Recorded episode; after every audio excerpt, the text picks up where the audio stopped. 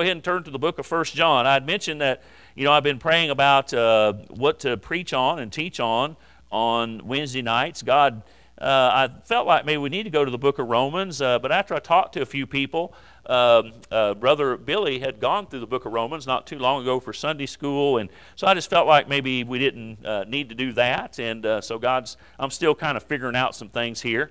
Uh, but um, this led me to a passage here in the book of First John. I love the book of First John, and there was a time in my life I really delved into it. It maybe need to again one of these days. Uh, but uh, tonight I just want to preach a message on the true God. And uh, we'll get to the text here in just a moment. Again, we'll be in 1 John chapter 5. And uh, Jesus was once asked by Pilate, What is truth? Um, now, this came from a statement that Jesus made. Uh, you know, he was bearing witness to the truth, and that everyone that is of the truth hears his voice and knows him. Um, and that's when Pilate asked, I believe, probably with somewhat of a sneer, you know, what is truth? And really, that's the battle for a lot of people, amen, is, is truth. In other words, uh, uh, I, suppose you know you know unbelief uh, is the devil's tool for sure amen i mean he he wants to um, uh, feed us with unbelief and and what i mean by that is certainly to what the word of god says you know um, the devil would have you think today that there is no truth right that there is no right there is no wrong uh, but the word of god says that there is and I think most, uh, you know, reasonable thinking people, uh, once faced with the truth, uh, I said reasonable thinking people, right? Faced with the truth, they accept it. You know, um, there's just some things that are just there. You can't argue about them. It's it's uh, you know it's obvious. Uh, but you know, as long as the devil can cause us to doubt, or as long as we doubt what truth really is, then we'll always remain skeptical in that area, right? you know, there'll always be this doubt, okay? And that'll usually bubble to the top in one way or another. And so we've said this before, and now we're, we're keeping this, you know, we're just talking about the Word of God here, okay? So our view of God really determines who we are. Amen? I mean, think about that. I mean, it really determines who, or you might even say what we are. And what I mean by that is if we view God uh, in a somewhat easy or indifferent manner, then your life's going to reflect that, right? I mean, if you're kind of just one of these, is just kind of like, yeah, God, He's good, you know, uh, you know, your your life will certainly reflect that the decisions you make. Uh, no doubt about that. Now, if we view God strongly, and, and really we could look at it negative, there, negatively, there are people that have a strong view about God that's not good. In other words, it's all negative. And again, their behavior the things that they say or do will reflect that. But on the other hand, those that view God strongly in a positive way, in other words, they see Him as the God of heaven, uh, certainly their life will reflect that as well. So our view of God determines who we are. And of course, we're talking about truth. And so our view of truth is certainly connected to our view of God. Um, if we doubt God, we may we may begin to wonder ourselves what is truth. I mean, stop and think about it. Anybody that doesn't believe that there's a God in heaven who is perfect and holy and just, they're probably going to doubt a lot of things, right? I mean, because in their mind, you know, there is no truth, uh, no absolute truth, if you will. Uh, but there is. And so, uh, but if we belong to God, and I hope that we all do tonight, in other words, we, we know God, we worship and we serve God, we know there is truth. And, and of course, we know that truth is not an idea, right? Uh, truth is a person. That is Jesus Christ. Amen. He's the way, the truth, and the life. And that's how we need to see it. So God is truth. Amen. Uh, he is uh, true. And we're going to see that here in, here in just a few minutes as we read the text. So I want you to understand that God and truth are always connected. We, we have to understand that. we think about how the world is today. I mean, truth, you know, of all aspects is being attacked, right? I mean, I can't believe we're even talking about some of the things we're talking about these days. Uh, things that, that, I mean, we might as well be arguing that one plus one doesn't equal two anymore, right? As, as some of these stupid arguments that are coming up that, that again, are just uh, any reasonable thinking person knows that that's not, that's not right. And of course, uh, the devil's behind all of that. You know, he wants to attack the truth. Now, again, the truth of the Bible, uh, the truth concerning a family, concerning uh, life, and certainly the truth concerning uh, morality, even. And so, you know, man, of course, you know, in, in his pride, you know, sometimes they set out to find truth, you know. But truth's never been lost because truth is God and God has always existed. Now, you see what I'm saying? It's not, truth isn't something we figure out, okay? Truth is God. If God says it, it's the truth, right? And so, really, it's just our job to find out what God says because as long as God's existed, and that's been forever, truth has always existed. So, truth's always existed forever. It's not figured out, it doesn't come to be, certainly by man's intellect. Truth is really uh, declared by God. You know, God declares truth. And it's up to man uh, and women as well uh, to find out that truth. So truth's always been, it's up to us to hear it. What I mean by that is to accept it. Without God, uh, man will never know the truth. Uh, without the Word of God, man will never know the truth. And certainly we see that reflected in our society today. So I want us to see what the true God says. And so I want to ask, you, if you will, to go ahead and stand if you're physically able uh, tonight in reverence uh, to the things of God. You know, we always want to uh, reverence the things of God, right? So 1 John chapter 5, notice there verse 13. Notice what Paul says. He says, These things, and of course, we're coming to the close of the book, so he's talking about all the things that are mentioned in this epistle. And he says, These things have I written unto you that believe on the name of the Son of God, that you may know, amen, that you have eternal life and that you may believe on the name of the Son of God. And this is the confidence that we have in Him that if we ask anything according to His will, He heareth us. And if we know that He hear us, whatsoever we ask, we know that we have the petitions that we desired of Him. If any man see his brother sin a sin which is not unto death, he shall ask, and he shall give him life for them that sin not unto death. There is a sin unto death. Uh, that's a pretty serious statement, isn't it? Uh, I do not say that he shall pray for it. All unrighteousness is sin, and there is a sin not unto death.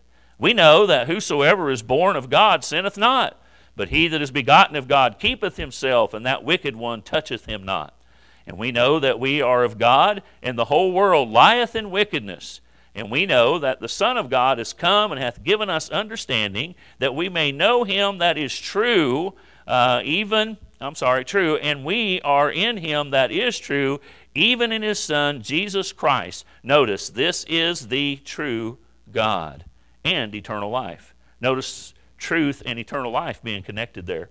And he says in verse 21 Little children, Christians, believers, keep yourselves from idols. Father, we ask your blessing upon the preaching of the Word of God tonight.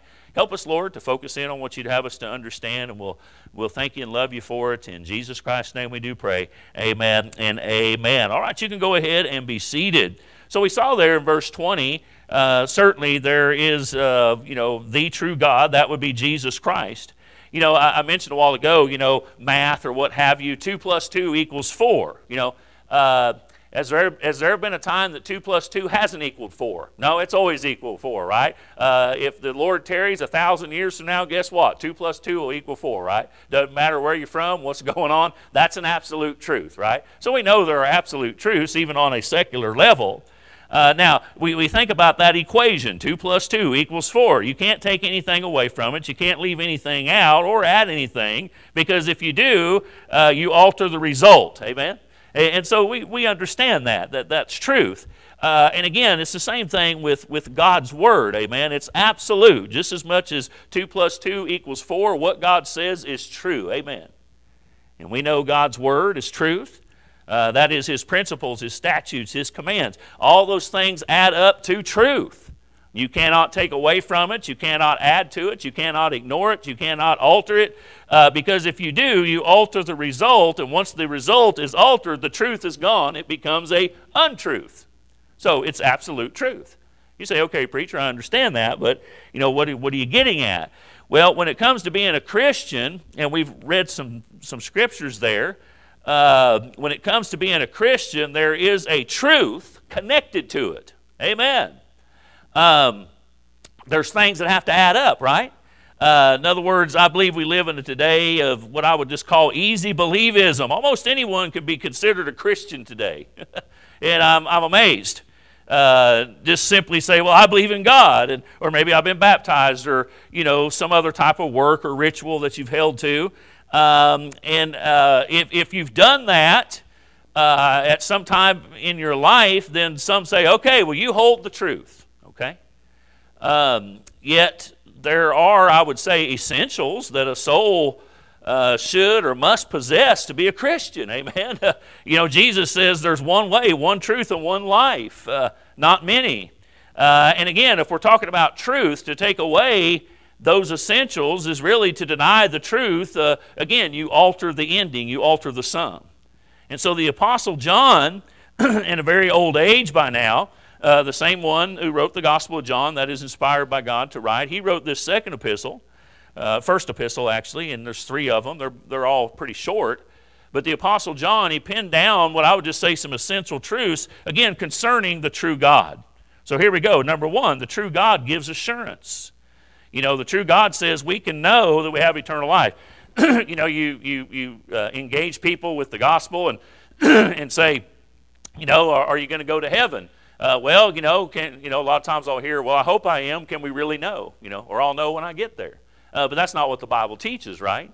Uh, not just anywhere, but, or not just here, but other places as well. Uh, so we read there in uh, 1 John chapter 5, look at verse 13 again. He says, These things have I written unto you that believe on the name of the Son of God, that you may what? Know that you have eternal life. Amen? and that you may believe on the name of the Son of God. What a great encouragement tonight. Uh, these things. Now, you know, you say, what do you mean these things? And again, if you was to go back and, and kind of just jot some things down uh, throughout this uh, epistle, some of them are repeated for emphasis.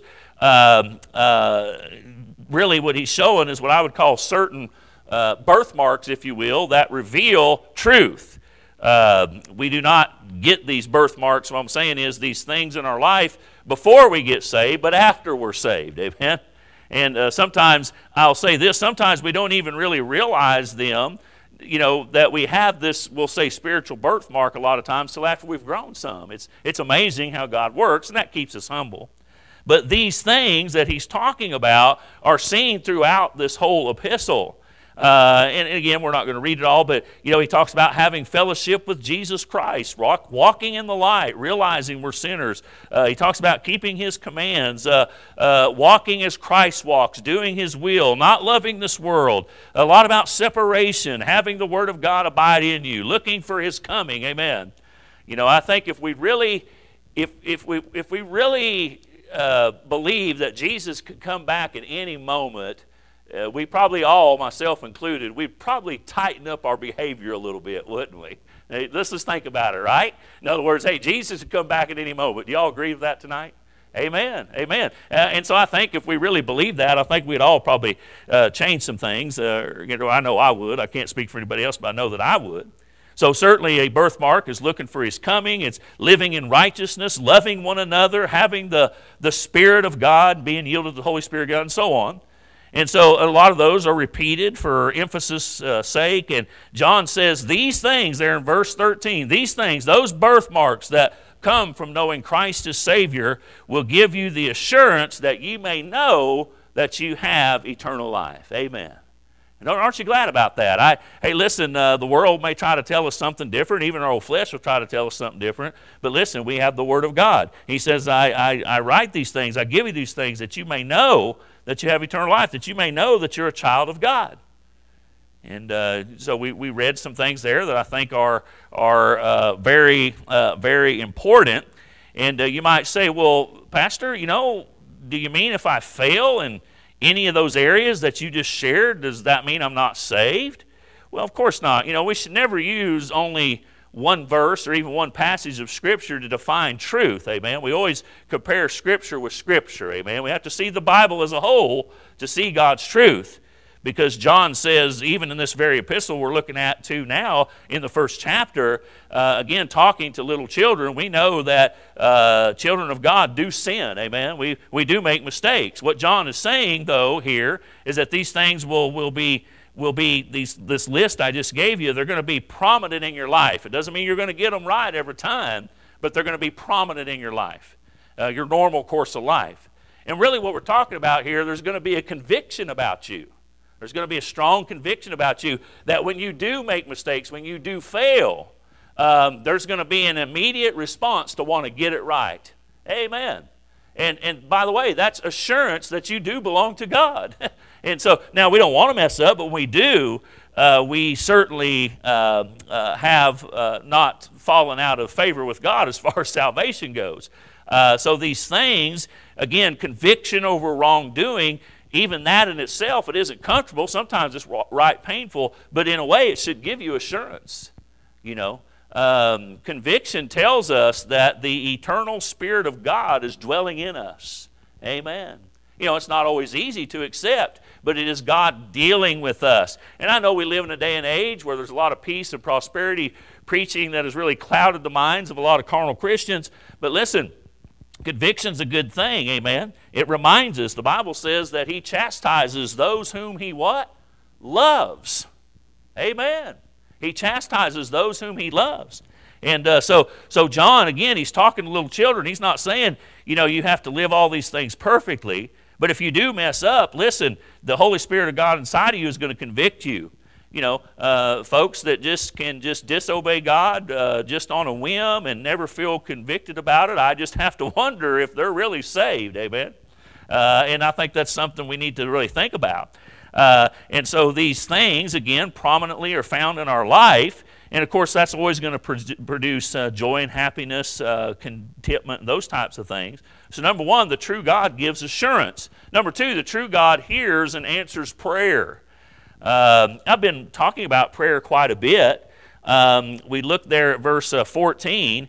Uh, look at verse 14, chapter 5, 1 John uh, chapter 5, verse 14. And this is a confidence that we have in him that if we ask anything according to his will, he heareth us. That's a tremendous statement. Now, let me say that, that uh, you know, we got to talk about faith here a little bit uh, that if we do not trust God enough to keep us, in other words, to keep us saved, um, look at it this way, you know, um, if, if I don't trust that God has eternally saved me, then I'm probably not going to trust Him in a lot of other areas as well, right? Does that make sense to you? I mean, if I don't think that I'm secure in Christ, uh, if I don't think that I'm secure in God and that He can just flip me out anytime, you know, uh, out of wrath, uh, listen, you're, you're, you're going to have a hard time trusting God in other areas as well. Amen. And so this is all connected. I think it's real important. And certainly, if you don't trust God enough to keep you saved, certainly your prayer life is going to be hindered. Um, understanding the truth of eternal life is really, and, and the, you know, uh, knowing I have eternal life and the truth and the power of prayer, listen, they are connected. Amen. Amen. And there's a lot of people that pray to God, and I'm just going to say a God, okay, uh, that don't know anything about Him, uh, that have a wrong view of Him. I'm just telling you, certainly those prayers are going to be hindered. And if you have a family tonight, this ought to mean something to you. Uh, think about it prayer is only available for those who possess eternal life. Uh, those that have been quickened, that has been made alive, that is brought back, spiritually speaking, from the dead. Someone has said that prayer is the language of eternal life. Amen. That's exciting. But prayer, I mean, let's talk about this for just a little bit. Prayer must be faithful prayer. Remember, faith is faithfulness, right? If I can't be faithful in little things, I'm sure going to have a hard time being faithful in big things. Having faith in God and being faithful to God. That's, that's important. Those are connected, amen? And uh, so unfaithfulness certainly is going to hinder our prayers uh, because we're not in the will of God. Uh, we must not only pray for God's will, but we also need to be in God's will. Amen. The prayers of a righteous man, what's the Bible say, availeth much. And I think that's important. I know sometimes we go through uh, stages and seasons, and we say, well, my prayer life, you know, it just seems empty. My prayer life has no power. Well, I want to say this, and again, you know, I'm not a know it all, but, but it's probably not your prayer life that's the struggle. Um, because really, uh, prayer to God really hasn't anything to do with the way you speak. You know, uh, some people can pray eloquently. I, uh, I, you know, that's great, but prayer is talking to God, amen. And and uh, so it's, it's not your prayer life probably that, that is the struggle. Your struggle is obeying and trusting God. That's your struggle, you see. Uh, you don't trust God enough to obey Him. And so your prayer life, you know, there you go, right? I mean, you're, you're trying to ask somebody from something that you don't trust enough to do what He says, right? So that, that's usually the problem that we have today. We know there's things in our life that we have ignored. We're not trying to work on. We're not trying to find forgiveness. We just we're going to live that way no matter what. And I'm just saying that's going to certainly hurt your prayer life, but it's not the prayer per se. It's the obeying and trusting God with every aspect of your life. You're not living and walking in truth. And if you're not living in the will of God, you will not pray in His will either because that's the key to answered prayer. The key to answered prayer is praying in His will, praying what He would want. Amen? And that's what we want to do. Prayer is not getting what you want. Prayer, listen, is getting what God wants for you. Amen. Amen. Praise the Lord. Because He knows what I need more than I'll ever know, right? And so again, if you're not living the will of God, listen, you know, you're you're fighting an uphill battle. Uh, but if you're in His will, and nobody does it perfectly, John makes that clear. But if you are in His will, in other words, your normal course of life, listen, you are you are wanting the heart of God. Hey, listen, you can be confident that God will answer your prayers because your will is really His will, and that will always come to pass. Amen to that. And uh, so the true God hears and answers prayer. The true God reveals to us the seriousness of sin. Look at verse 16. If any man see his brother sin a sin which is not unto death, he shall ask, and he shall give him life for them that sin not unto death. There is a sin unto death. Uh, I do not say that he shall pray for it. Woo! Now, some of you might be saying, man, alive, I'm in trouble tonight. And again, we want to be careful about uh, understanding truth, and we can't ignore all the other verses in the Bible and, and come up with some type of assumption here that might come into our mind. And so what he's talking about here, sinneth not, again, that's that continue, you know, to continue in the course of sin. We go back to that word conviction. You know, there are some that, hey, it doesn't bother them to not darken the doors of a church for months. They don't lose no sleep over it. They care less, right? Uh, uh, listen, they don't mind uh, cuss words flying out of their mouth. They don't mind drinking. They don't mind this. Oh, they say they love God, but they don't live like God. I'm just telling you, there's a problem. Amen. And so, uh, you know, now every once in a while we make mistakes, but we're talking about this sinneth not. He's talking about the continued course in sin, staying in that sin. In verse, uh, uh, verse 18, I think, uh, again, we just read it, but I want to read it again because I think it's important that we understand some things. It says there in uh, uh, verse 18, notice what it says. It says, We know that whosoever is born of God sinneth not, but he that is begotten of God keepeth himself, and that wicked one touches them not. So that, that sinneth not in verse 18 is again talking about that continued course in sin. In other words, you know, you don't want to do that, okay? In other words, you're staying in the continued course. Yes, you're going to make some mistakes, but you're not staying in that continued course of sin but the last part of the verse really describes a believer. But he that is begotten of God keepeth, and that word keepeth um, really means guards. He, he guards himself from things. In other words, he's made the mistake. The conviction comes, and he says, Whoa, I've got to guard against this. This is something I shouldn't be doing. This is something I shouldn't be thinking, right? And so that's the, the, the, the picture there. Now, that describes a true believer. That describes somebody who has yielded to the conviction of the Holy Ghost in their life. Now, those that just keep on going with that, again, we have to ask the question Am I really saved? Do I really belong to God? And I think that's important as we see here the seriousness uh, of, of sin. And so my point is, is a lot of people do not take sin seriously. They make excuses for it. They blame others for it. They joke about it. Some carry it around like a badge of honor. In other words, they're proud in the rebellion against God. They think it's cute. But now in the early church, sin was taken a lot more seriously than it is today. Amen especially with the body of believers. We're not talking about lost people sinning, we're talking about uh, saved people, people that have been saved sinning.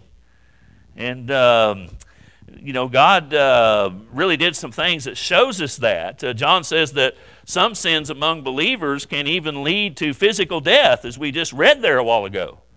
And that ought to make us squirm, amen. Uh, and I believe that happens even today. Uh, you know, this is why we cannot allow our tab, if you will, to run up on God uh, we need to take care of those sins. We need to immediately listen to the Holy Spirit's conviction and repent of those things. Amen. That's important. And now remember, God knows our sincerity. He knows if we're playing games. Listen, He knows all about that. Others may not be able to tell it, but God knows. But my point for tonight is sin is nothing to take lightly. God hates it. He hates it. And it doesn't matter if it's a small sin, a medium sized sin, or big sin. Hey, listen, He hates it all. And if you sin a little sin and you don't take care of it, pretty soon you're going to be sinning big sins. Amen. We need to keep our heart tender, don't we? Amen. That's important. Now that's God, by the way, that's God's grace.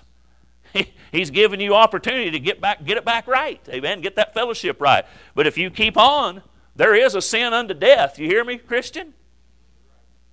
That's what that's talking about. I know it's not pleasant, I know most preachers won't say that, but that's what he's saying. Amen. Hey, listen, uh, I believe there's been a lot of rebellious Christians that God checked them out early. And I believe he'll still do that today. Amen. And I have my own reasons for, I think I've even known some personally that that's what happened to them. Now, you know, I, I can't say, you know, because I can't look into her heart, but it sure makes me wonder sometimes. So sin is nothing to take lightly. Sin keeps his children from living a clean and holy life. Um, sin in the early church, you know, you think of Ananias and Sapphira. they lied to God, amen, God the Holy Spirit, and they died immediately. I believe they were saved. I believe they were Christians. And they lied to God, amen. Uh, and God killed them.